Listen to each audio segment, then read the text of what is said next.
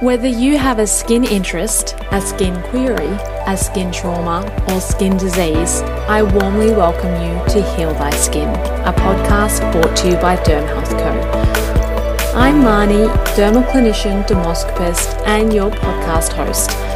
Skin is deeper than beauty, and our mission is to build the largest platform of specialised practitioners focused on skin health and skin empowerment. Join me each week where we go deep into the skin and beyond to hear stories and education from leading practitioners on a journey of skin health.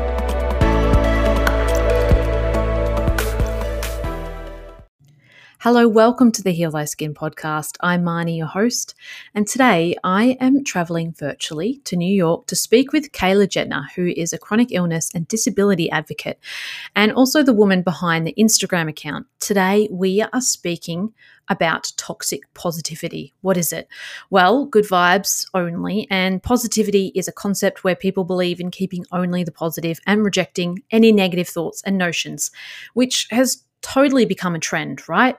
But this can sometimes be negative, and we're going to talk today about in what context it can be, especially when it comes to disability and chronic conditions and visible skin differences. Uh, the first question that I asked Kayla was what she thought was the, the biggest misconception about toxic positivity and positivity in general. I think the biggest misconception about being positive is that being positive doesn't mean ignoring the negative. It's important to still feel things like sadness and anger, frustration, nervousness, and all of that that we consider to be negative. But being positive is more of enjoying times that are good and not taking happy times for granted. And in order to do that, you still have to feel the negative to understand how great the positive can be. Yeah, I love that. Life is full of polarities, isn't it? And really, to enjoy the good times, we have to also appreciate and go through the bad as well. Tell us about your story. So, when I was born, I was given a 3% survival chance. I had respiratory complications from birth and had to be put in NICU and put on breathing treatments immediately. Throughout my childhood, we assumed that there was an allergic asthma aspect. I was in and out of the hospital a lot lots of doctor's appointments, testing through kind of the elementary school, primary school ages up through my high school years. But for me, a lot of that was like normal. I didn't realize that other kids didn't go through this and I was going through it since birth. So I kind of assumed growing up that like all the other kids running around in the playground also just had to get picked up to go to the doctors at some point. It really wasn't until high school that it kind of caught on that not everybody was living the same life. And from that, I kind of realized a lot of the symptoms I have that I always just assumed were normal weren't normal. Eventually, I got a classical Ehlers-Danlos syndrome diagnosis that we think is responsible for a lot of respiratory complications as well as a diaphragm paralysis and vocal cord paralysis that would add to all my respiratory stuff. And then eventually in college, there was a big decline in my health. I eventually got diagnosed with chronic myeloid leukemia, as well as like the gastroparesis that ended up coming along with that. But the big move for me was really that I learned to take kind of control of my own health. I had to get off my parents' health insurance for the first time. So I had to learn how to navigate that. But I got to also learn how to choose my own doctors and form my own team. And I was lucky to be in an area that gave that to me. And really, the last couple years have just kind of been about learning to trust myself and my body and doing what I have to do to take care of that. Mm, wow, what a journey. And that must have been quite scary in ways to realize, okay, I'm independent now. I really have to take responsibility and control of my own health. What was like that first couple of months like for you? What was going through your mind? Oh, it's terrifying. I mean, the insurance alone was so crazy trying to figure that out and living in like New York City for the first time and doing it all. And the biggest thing was just trying to like figure out how to grab my own doctors. No one ever like talks about it in school how to do something like that, which seems like an obvious point of adulthood and especially just feeling kind of alone doing it that my parents aren't there to help me, my friends aren't going through the same thing as me, and just trying to build my own medical team and navigate that entire world kind of free flying. Yeah, I can imagine that was really difficult. And so you're studying in New York City. So, as well as being out of home, being independent, you know, with your medical team as well, like study can be extremely stressful, different lifestyle. You don't necessarily have someone that's cooking you healthy meals and things like that. How did you navigate, I guess, being able to enjoy all those times uh, with your peers, but then also kind of managing your chronic illnesses as well? learning to listen to my body was a really big part in that and kind of trusting that instinct that I have. It was important to know if I was going out at night, I needed to have medication with me and I needed to have like an emergency card that someone could access. God forbid the worst, the worst comes along. And that kind of became a mindset for a lot of situations of if the worst of the worst happens, do I have what I need to be okay? Eventually that meant packing a bag that had medical tools in it just in case and had, you know, medical history records and stuff inside just in case something happened, knowing that I can't do everything that everybody else does and then learning to kind of be okay knowing that I have to say no to things at times. Yeah, so not kind of going with the FOMO, as you may have heard, fear of missing out, which yes. can be pretty challenging when you're a young adult in the big wide world in New York City. I mean, come yeah. on. So, at what point did you start your Instagram account, Chronically Kayla? Your goal in starting it? Was it around this college time? It was right in the middle of that. I had found kind of the spoony chronic illness community online, first in like kind of Tumblr a few years earlier, and then eventually kind of watched it move to Instagram. So I kind of realized that my story, even among a lot of chronic illness people, was kind of a unique one. So kind of began, I just wanted to share the life I have growing up sick. I wanted to kind of get that word out to other people. But I really found kind of a home within that community there. So the Instagram account really was made to kind of connect with people and help foster that community that everybody was building that I thought was so great. And then eventually I saw people who weren't sick or who had a sick kid or doctors who wanted to hear my story too. They were coming on and talking to me and interacting with everything. So it kind of just grew into a mixture of my own experiences and then the advocacy and education around chronic illness and disability. Yeah, amazing. And when you were younger, did you have any role models that you looked up to or any kind of support network, especially in those fundamental years when you realized, oh, other people aren't going to so many doctor's appointments? And I do have some other medical things that may stop me from doing some things that other kids are doing. It's so weird. There just wasn't a lot, I think, growing up. The only thing I ever remember is an episode of House where one of their patients got diagnosed with Ehlers-Danlos syndrome and that was like the first time I saw something that was like me represented. As a teenager, I used to watch like Claire Wineland on YouTube, who had cystic fibrosis. And I know she talked about starting it, about wanting to be the person, the role model that she wanted as a kid. And I related to that so hard. And I think that's a lot of why I enjoy running the Instagram account to kind of be the person I didn't have growing up. Yeah, and it's so wonderful that you've been able to do that and just the power of social media to be able to connect with people from all over the globe. And I would love to hear some stories. We'll talk about some in a little while about some of those connections that you've made just through social media and some of the things that you've done. But today we really wanted to talk to you about toxic positivity. It's something that you talk about, it's something that we can see with someone that has chronic illness. It might be even people that have certain skin conditions or they may have had certain diagnosis or a visible skin difference and this idea of toxic positivity it's not something that's spoken about a lot. I think you know the last 10 years or so there's been a lot about being grateful and writing gratefulness journal which is really really important but then the other flip side of being positive. So what exactly is toxic positivity exactly like it's definitely a new thing coming in a circle but i'm really glad it's a conversation being had. For me toxic positivity is kind of the idea of just forcing happiness and joy 24 7 it's saying that we need to see the good in situations and even when they're bad kind of trying to see that good in it no matter what and that's just not a realistic goal for a lot of people even with simple things like good vibes only kind of motto that a lot of kids like throw out oh, it's really simple we don't really think about it but it still kind of continues to perpetuate the idea that we can't be upset or negative and it's kind of blocking out and ignoring any sort of negative emotions and stigmatizing having like a bad feeling or being sad or angry like that yeah, interesting definition. So, talk to us about toxic positivity in the context of like healing, chronic illness, disability. Yeah. So I know you were talking to about especially people who have like really visual disabilities, whether it's like something on the skin or even like, you know, any sort of limb problems or something. Like when any time of disability is visual, we see people wanting to force a narrative that you have to be happy about it and that you have to be able to see like the good side, whatever it is, the situation that you're going through. People tend to push this on to like disabled people or anybody who's like chronically ill that we always have to be happy about our illness in order for us to be stomachable to people who are healthy and who are able bodied. Why do you think this occurs? Is this because there's like this underlying stigma that none of us feel like we should be able to be in touch with our emotions and especially express negative emotions because there's this idea that negative emotions are bad. Or do you think it's that someone that doesn't have a chronic illness or maybe they haven't been around someone with a chronic illness or disability is uncomfortable? So like it's probably a mixture of both but from your experience what do you think is the reason behind it I think it definitely is a mixture of both.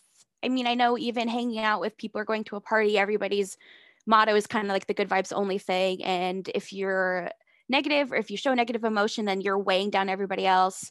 Or I think on the flip side too, that if you are dealing with your negative thoughts, then I have to deal with my negative thoughts. So together we just won't deal with it. But I think when you were saying about being like disabled and how people don't understand that, I think there's that stigma too where if as a disabled person i continuously showcase myself as being positive and upbeat about everything that i do then people can look at me and be like well she's an inspiration and every disabled person could act just like her and should be just as grateful and happy as she is where I'm not someone who's happy and positive 24 7, and nobody should be or has to be, even if they are going through something. Yeah, and in fact, it, it can be dangerous to be so because you're suppressing those negative emotions that then can come out in other ways, in health ways and mental illness and things like that. Why do you think toxic positivity is bad for mental emotional health? It's just never a good idea to completely ignore things that are bothering you. If we continuously try to say, oh, well, this bad thing happened, and I'm just going to look at the bright side, I'm just going to move on and be happy and positive all the time we're not digesting what happened to us like we're not going through the motions of dealing with whatever situation has occurred whatever we're going through whatever we've been through and then that just sits in it and it weighs down and weighs down until you go crazy with it you get too angry where you're going to blow up and hurt somebody else you know and your mental health can kind of keep declining and declining as that weighs on it you need to learn how to digest the negativity and it's okay to feel sad and it's okay to cry and it's okay to be angry it's okay to be jealous even simple things like the Pixar movie like Inside Out, like the whole idea of that joy can't be the only person continuously running your life. It needs to be a mixture of it all. Yeah, I, I love that reference. I'd really like to hear about like your journey and are there times in your life, especially perhaps early on and even now, where you have caught yourself and you're like, actually, it's okay for me to feel all the feels. Like what I'm going through now is actually really difficult and I'm allowed to be upset or annoyed about it. It would be great to just, just hear some of your own examples. I really actually the other week I had a really bad health day. I was sick. It was a couple days where I just wasn't on it. And especially just feeling like fatigued always weighs me down. I feel like I should be young and spunky all the time. And it was a really, really hard day. And I was trying so hard to kind of stomach it down and just get through. And it was my dad who saw that I was upset and he was like, Why? Like, why are you like, what's going on? And I was like, I don't know, like I'm just sick and it's just buggy. He's like, it's okay. Like you can be like, it's you or it's valid to be upset about this. You can be upset. And it's hard, I think, sometimes to even realize it to be like, okay, like let's just let's go through the motions a little bit and let's do it. Hospital visits a lot are the same way. I try so hard to be upbeat and positive through like an ER experience when it's okay to like break down a little bit. And I've definitely cried in an ICU quite a few times while a nurse holds my hand and it was healthy and that's what I needed to do at the time. Yeah, and I love that your dad was just like, no, no, no, chill. It's okay. this is completely valid because sometimes we can be so hard on ourselves, right? We can be our own worst critics and we're like, we should, we should be doing this, this, this, or we should be feeling this, this, and this. So it's really important to have those outside influences that can be positive. That's probably not the right word, but like have that influence to allow you to just feel all the things. What are some signs of toxic positivity in a relationship? I think, especially with romantic relationships, and it's definitely, I think, what I kind of computed to in my own brain.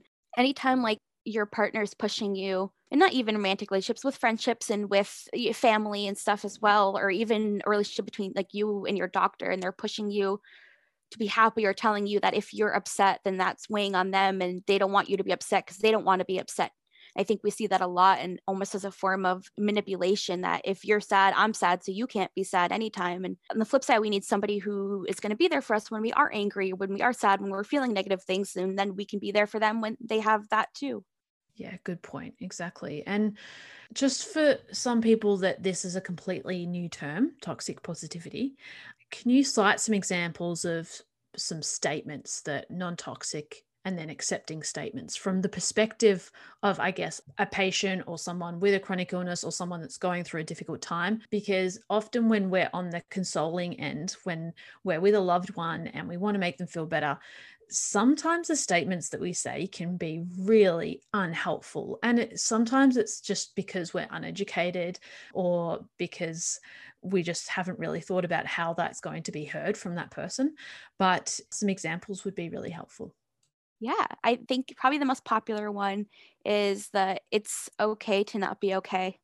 And that's probably the first time I saw somebody give something that kind of counteracted the toxic positivity was it's okay to be not be okay. It's okay to feel bad things. It's okay to feel sick. It's okay to be down in the dumps that day. It's okay if your mental health isn't great right now. Or when I'm personally, I know if I'm having a sick day, the best thing any of my friends can say to me is, "Hey, I'm here. Do you do what do you need from me? Like what do you want me to do?" without having to tell me that I need to be feeling better about it or trying to push their own positivity onto it or give like any sort of unsolicited advice just the what can I do for you? What do you need from me? I'm here for you. And yeah. saying I'm here for you, I think sometimes it's just what we all need just to be heard.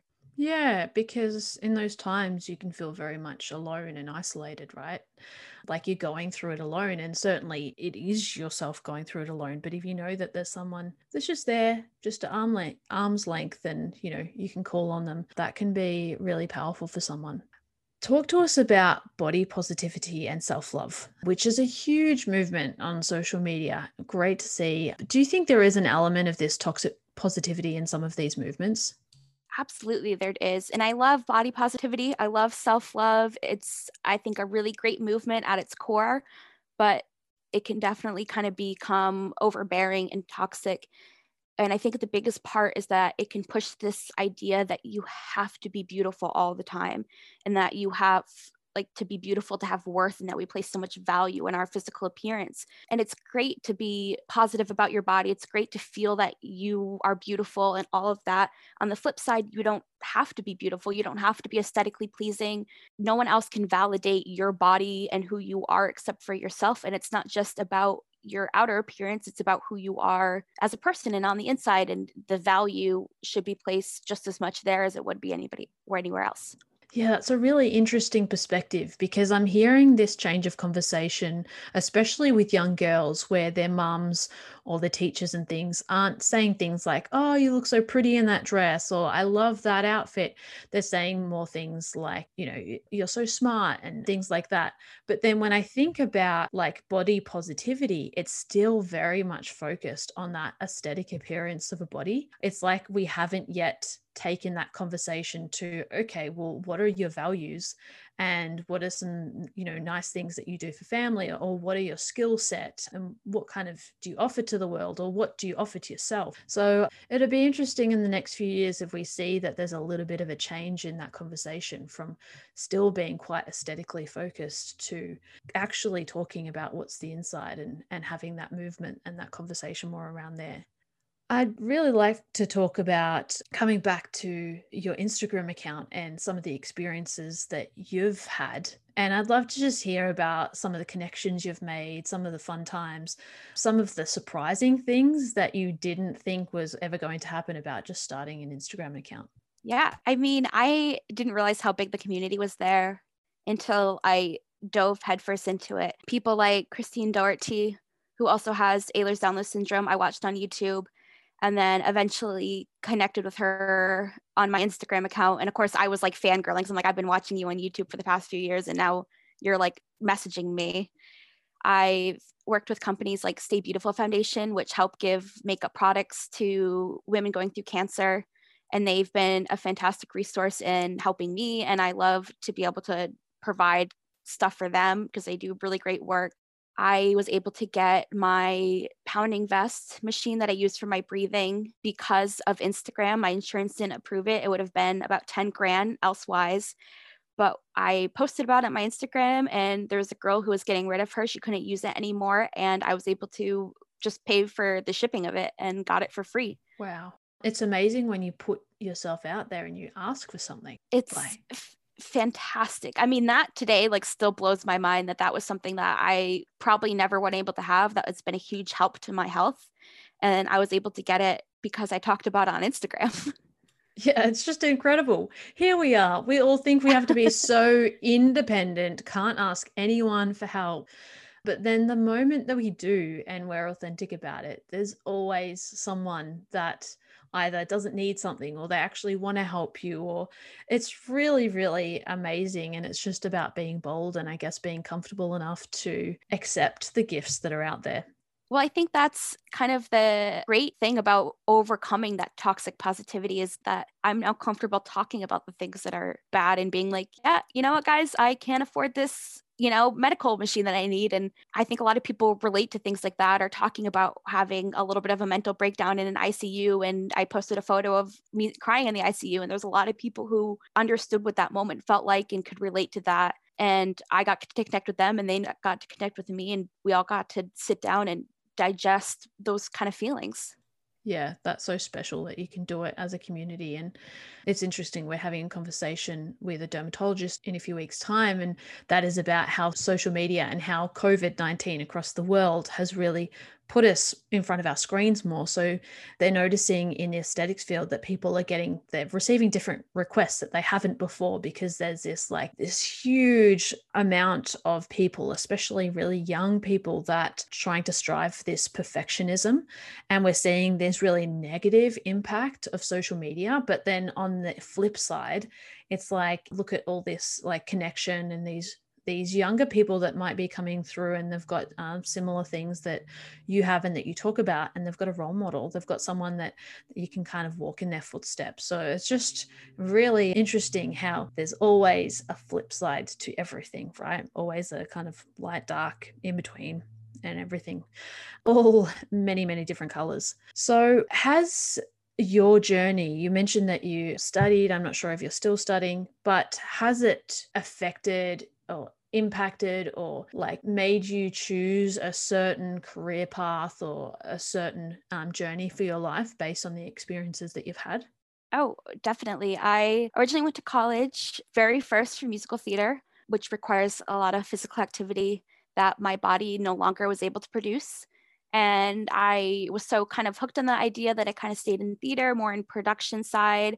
I stage managed. I worked for New York Fashion Week for a couple circuit runs, and it was great. But there's a lot of it that I couldn't keep up with anymore. It's late hours. It's not very consistent. It tends to be a lot of physical work. And that listening to my body part kind of kicked in, and I had a switch, which eventually I went into marketing and found my love for Instagram through my own account and eventually went into digital marketing and that's what I do now. Amazing. That's really cool. And do you work with specific types of brands?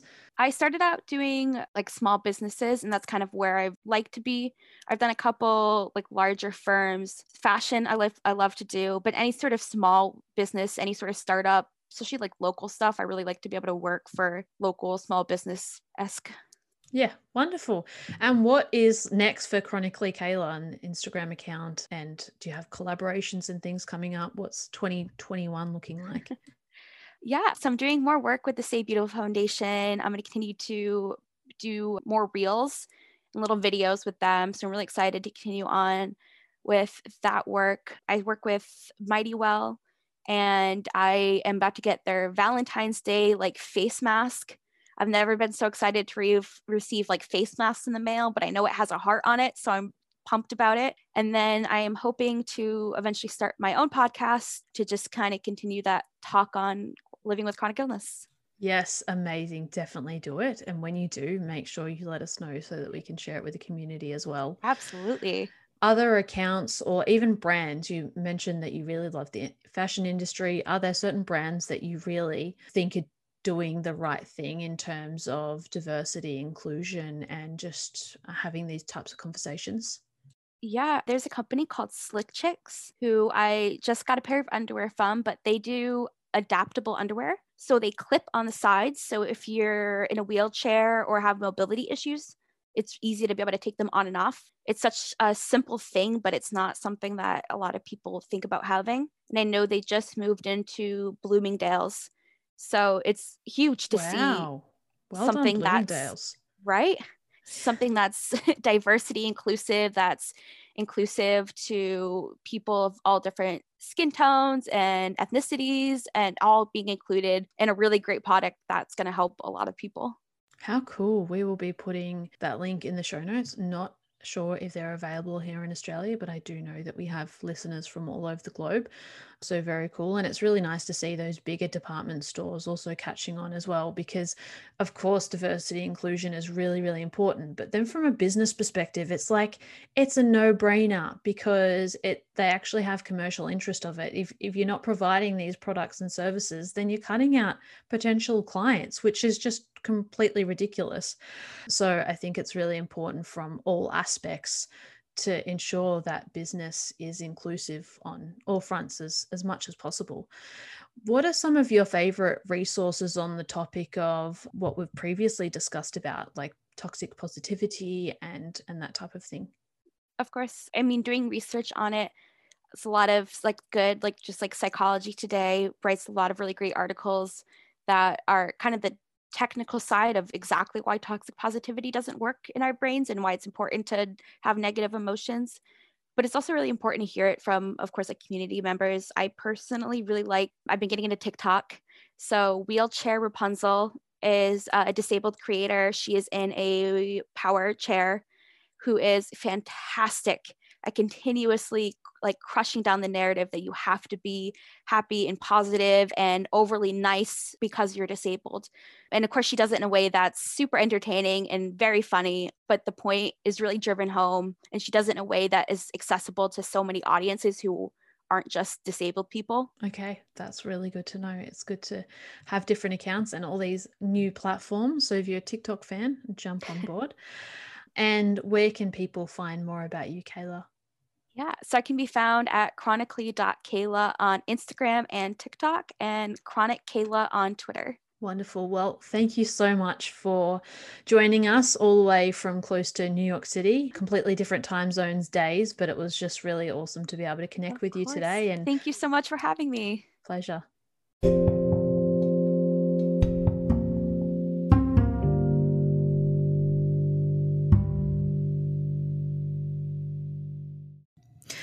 Thank you for listening in to another episode of the Heal Thy Skin podcast. I absolutely loved this conversation with Kayla. And toxic positivity is something that I've done a lot of research in over the last several years. I think it's a really interesting concept.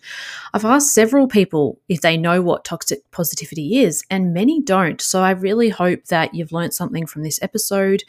It might be a case that we can look within and perhaps see times where we've been. Uh, a bit toxic positive um, in certain situations, or maybe we're seeing it in situations kind of in our uh, friendship groups, in our workplaces, etc. So I hope that it was really educational, informative for you. I look forward to bringing you another episode of the Heal Thy Skin podcast shortly. Until then, be skin powered.